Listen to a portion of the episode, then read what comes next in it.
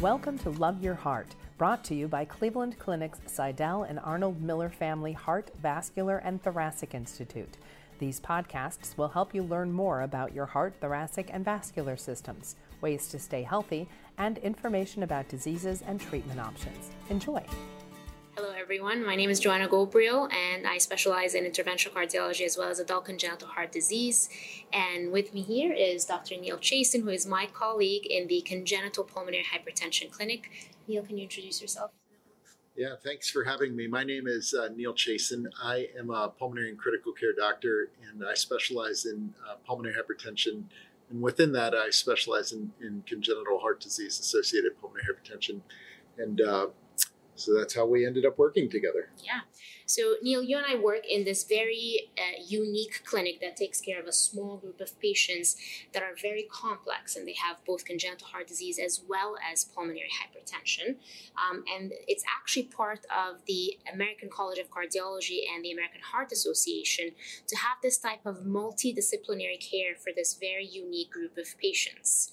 Um, and that's how we started our clinic. And we started about four years ago, correct? It's time flies, but uh, it's something I've been dreaming of for a long time. And uh, prior to you coming, um, you, you, know, it was something that just wasn't feasible. And so I think that the advantage of us having this combined clinic is that you can come, uh, whether you live near or far, and you see both of us at the same time, which, uh, in my opinion, uh, fosters better communication not only with the patients but with each other to make sure that the multidisciplinary plan is uh, is unified uh, right at the time that you come.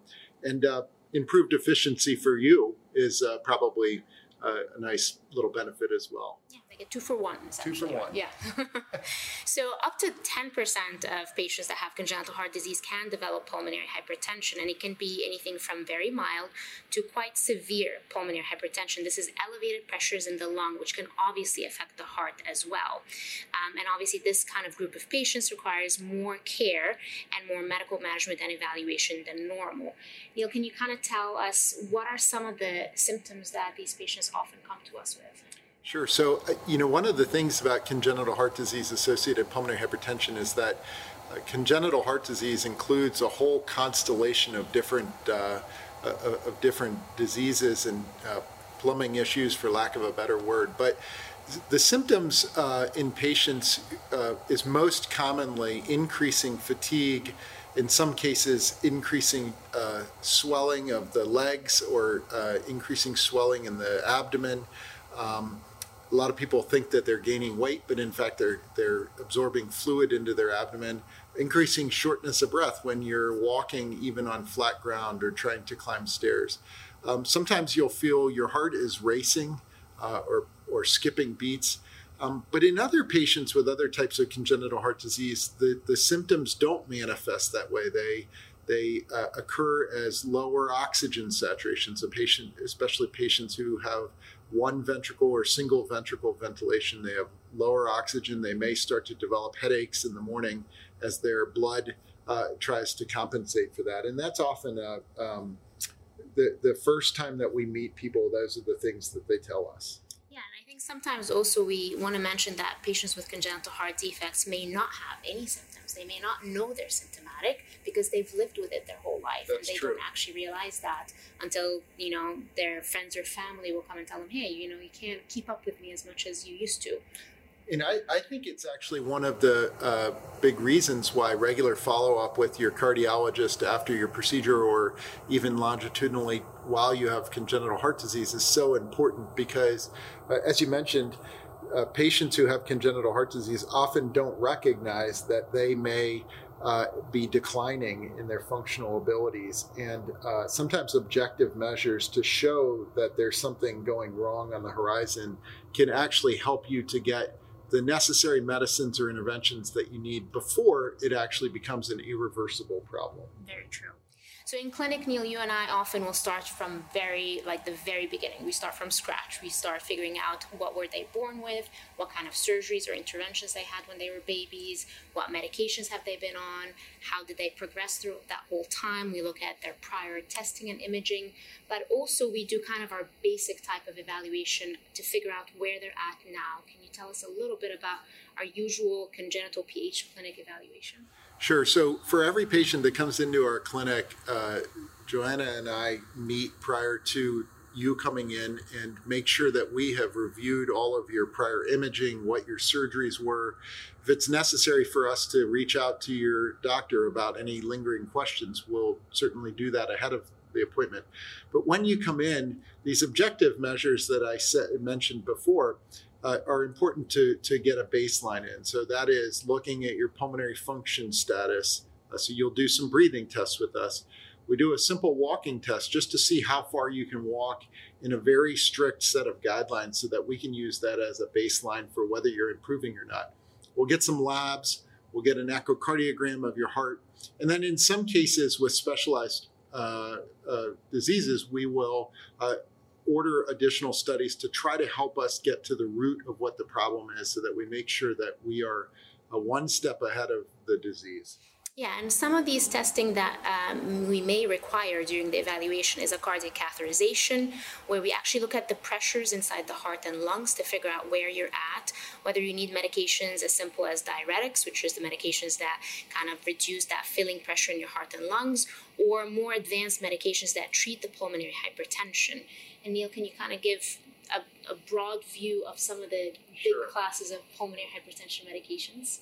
So, um, depending on the type of congenital heart disease uh, you have, uh, uh, really relegates what kind of medicines may work for you. So, there's three broad classes of uh, pulmonary hypertension medications, and I'll say that these medications may not actually be beneficial for every single patient that comes in with pulmonary hypertension. We want to make sure that we match the right patient to the right medicine.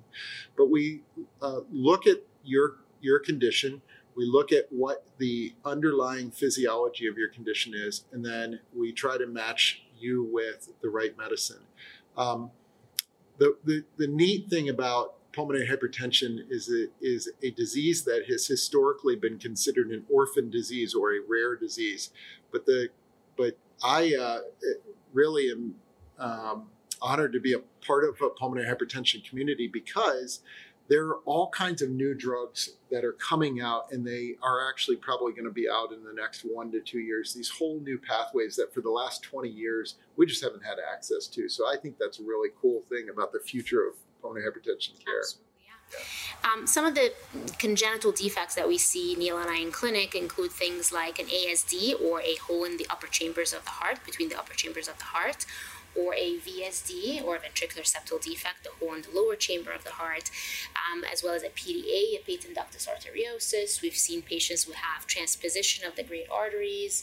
We've seen patients that have a single ventricle or half of a heart. So it's a very broad category of patients that we see in clinic. But one of the neat things is it's actually nice to work together on every patient because sometimes, for example, with a patient that has an ASD, or an atrial septal defect and has elevated pulmonary pressures, you will sometimes actually start with the medication to treat the pulmonary hypertension.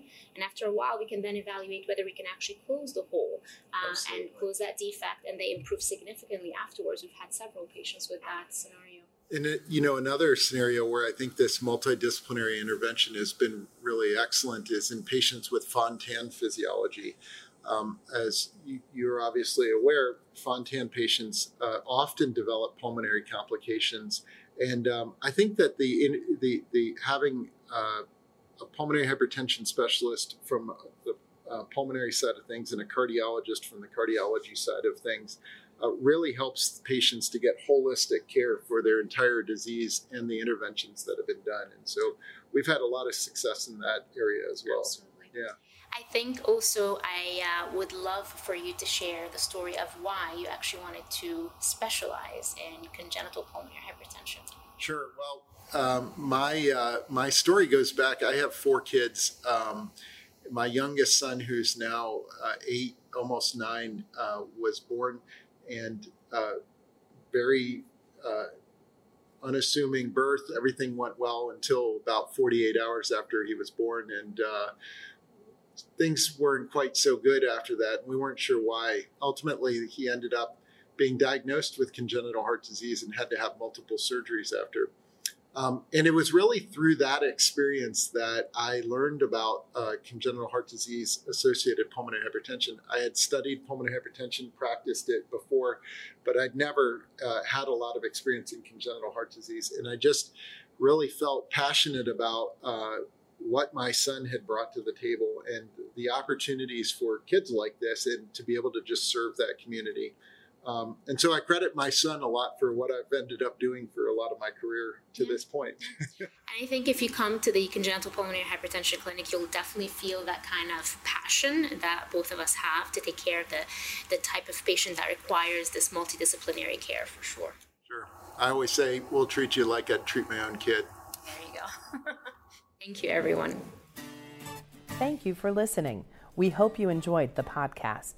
We welcome your comments and feedback please contact us at heart at ccf.org. Like what you heard? Subscribe wherever you get your podcasts or listen at clevelandclinic.org slash love your heart podcast.